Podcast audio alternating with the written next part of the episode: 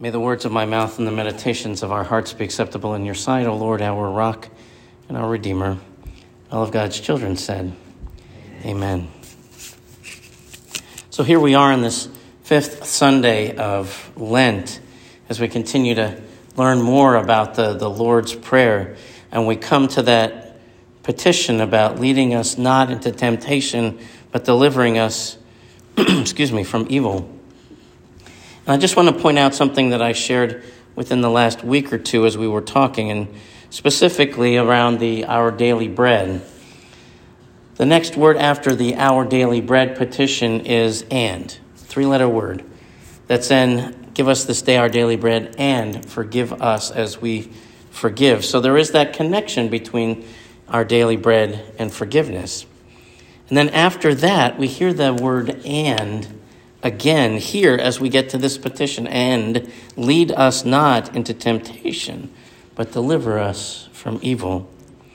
I know we probably don't pay attention much to that little three letter word that has the way of connecting ideas and events and people and places together. But this, there is a connection between daily bread, forgiveness, and asking God to lead us. With this petition, we ask God might lead might keep us from temptation, deliver us from evil. We need to remind ourselves, too, I think, as we come to this part, that temptation is within our human condition. We are all tempted. Sometimes the temptation is simply to not do anything at all when God is calling us to do something.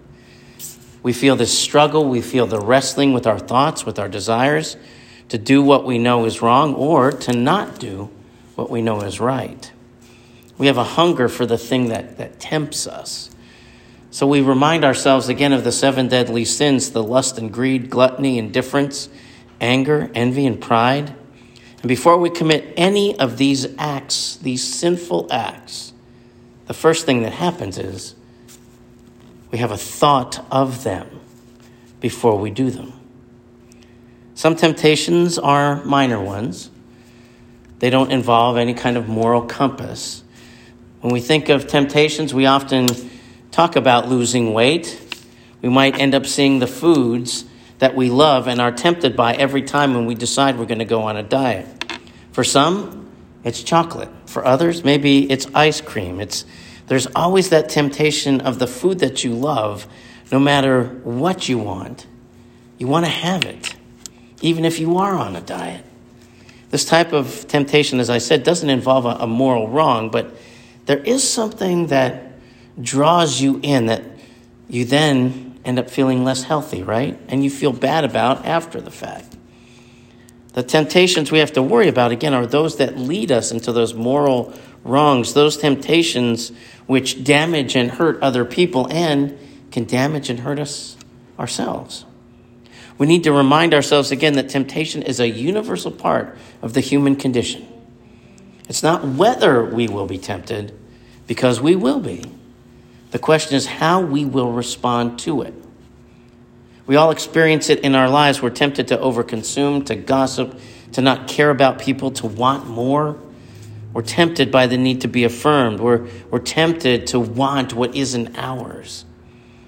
We hear in Genesis 3 the story of Adam and Eve, and of course, the serpent, which was more crafty than any wild animal that the Lord had even made.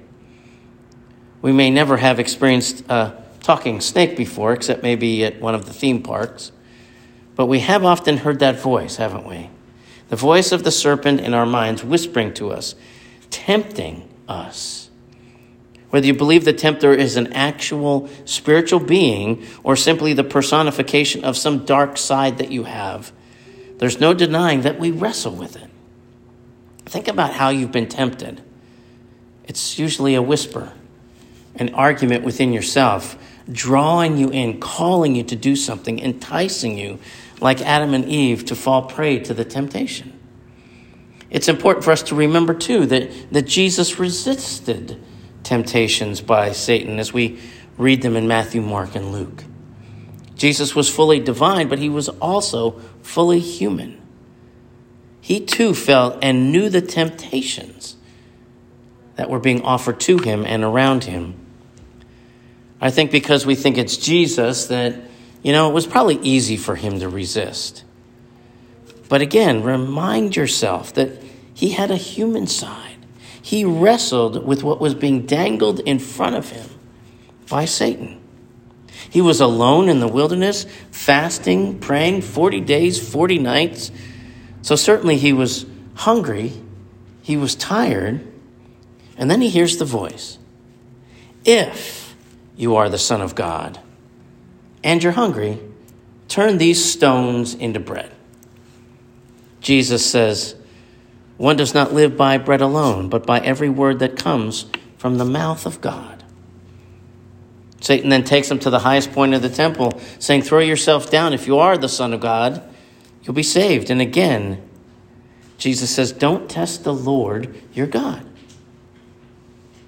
And finally, Satan shows him the kingdoms of the world. If you bow down to me, all of this can be yours.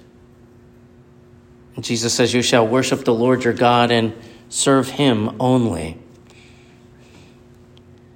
Have you ever thought about how temptations happen? I mean, it's not like the devil shows up in the middle of your living room in his red suit with a pitchfork and smoke and fire all around him. I mean, that's only in the movies. But in real life, the Satan is that voice in your head, whispering, arguing, rationalizing, and seeking to lure you in to do what you know you probably shouldn't be doing in the first place. Think about what Peter says in our scripture today, like a roaring lion, your adversary prowls around looking for someone to devour. Resist him, steadfast in your faith. To resist temptation, Paul encourages us to put on that whole armor of God so that we are well equipped for what is not if, but when we will be tempted. We know that temptation is inevitable, but giving into it is not. By God's grace, we can follow God's lead and go away from that temptation. As we recognize the battles that we will face, let's take a look again at the prayer. I know you've been thinking this because I've thought it at times too. How many times have you prayed this prayer, the Lord's Prayer, and thought to yourself, why would God not lead us into temptation? I mean, why would God even lead us into temptation? That doesn't make any sense, right? Why do we need God to pray for God to not lead us that way? If you read James 1, it sounds like the early followers were asking similar questions about this not leading us. James says, So God does not tempt us to do what is wrong. God wants to encourage us to do what's right. So if God leads us to do what's right and does not lead us to do what's wrong, then what sense does it make to pray, lead us not into temptation? In his book, Adam Hamilton suggests that years ago in all of his study, he couldn't remember the author, but he read that the problem in the prayer is not the prayer, it's not the petition, it's that it's missing punctuation. He suggests that there should be a comma after lead us. I'm suggesting there should be another comma there should be another comma after temptation. So let me read it again with a definitive pause after those points where the commas should be. Okay? Lead us not into temptation, but deliver us from evil. That changes it, doesn't it? When you add those two commas in those two places, it's a different way of hearing what we pray every week. Lead us not into temptation, but deliver us from evil. Those two commas change the way we understand this part of the prayer because the commas then emphasize leading us and delivering us. Think of it this way lead us not into temptation as the tempter, or we ourselves might lead, but deliver us from evil. In using the commas, we're asking God to lead, to deliver. Think about where you hear the petitions again to lead, for asking God to lead us. How about the 23rd Psalm? Lead us in the paths of righteousness. Lead us beside the still waters. How about in hymns? Precious Lord, take my hand, lead me, lead me on, let me stand.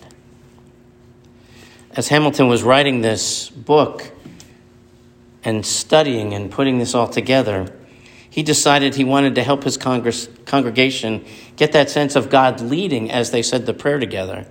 He intentionally asked them to pause in those same two places that I paused in. He had, as they came to that time, he led them to say, First, lead us. And there was a pause, not into the temptation, and then another pause.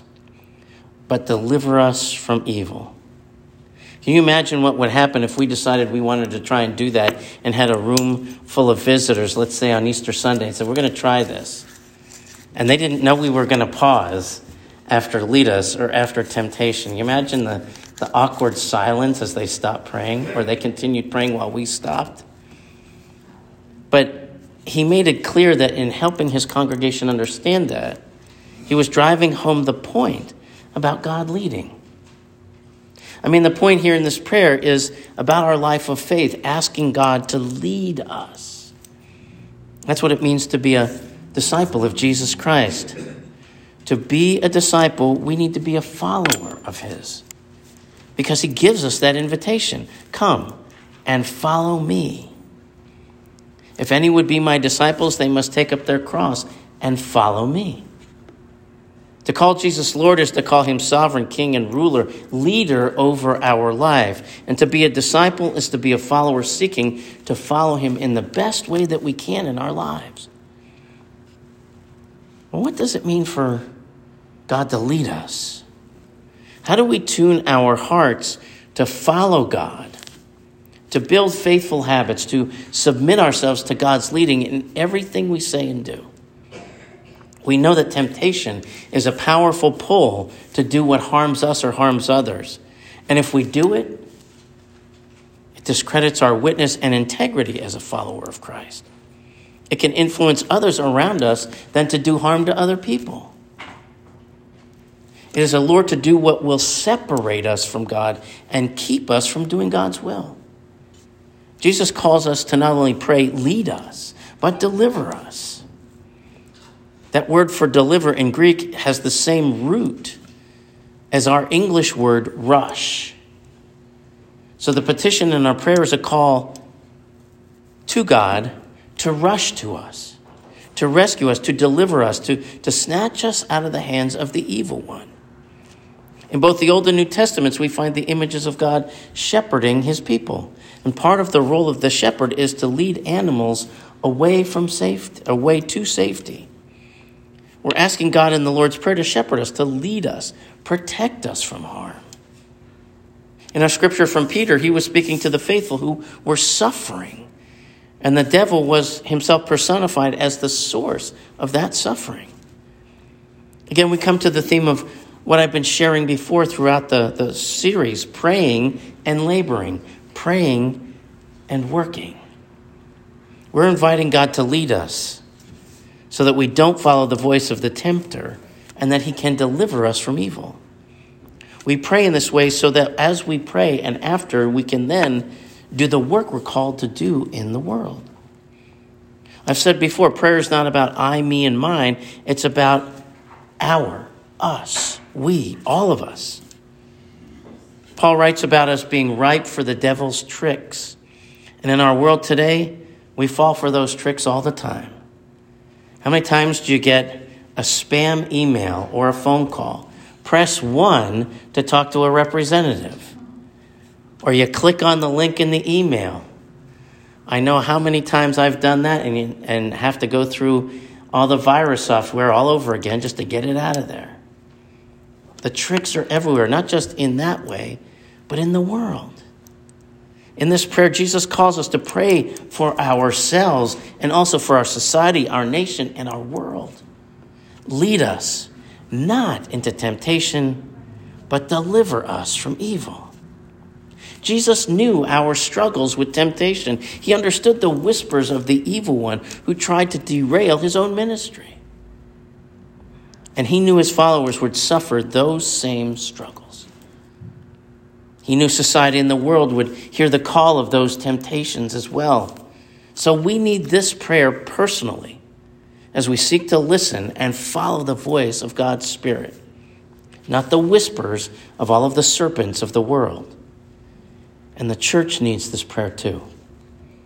As God's people, we pray that we may not be deceived, but focus our walk on following Christ. I would challenge you today to consider how and, and when you've been tempted in your life. How did that turn out? Did you succumb to the temptation? Or were you able to bypass it? Listen to a different voice. I would also challenge you to read from Ephesians chapter 6 about the whole armor of God. Think about the pieces that Paul's talking about. Which part are you having trouble with? The helmet? the belt, the breastplate, the sword, the sandals in walking? What are you having trouble with? What piece of armor do you keep forgetting? As we pray this prayer calling for God to lead us, we're also called, called to work and labor for the kingdom. And the only way to do that and fight against temptation is to wear the whole armor of God as we pray this prayer, we're asking God again to lead us, deliver us, so that we then can go and do the work that we are called to do. Meditate on temptation today. Read Ephesians 6. Try and understand how to put on the whole armor of God every day. Is it easy? No. We might sometimes look like David when he put on the armor before somebody said he ought to go fight Goliath and it just wasn't fitting him well. Sometimes that's us. Our armor doesn't fit us well. Maybe that's the problem. We're using someone else's armor. We need to use the whole armor of God. Think about temptation this week and think about it as we pray, as we pray that together later. And think about what you're really saying in that prayer when we get to this part. Amen.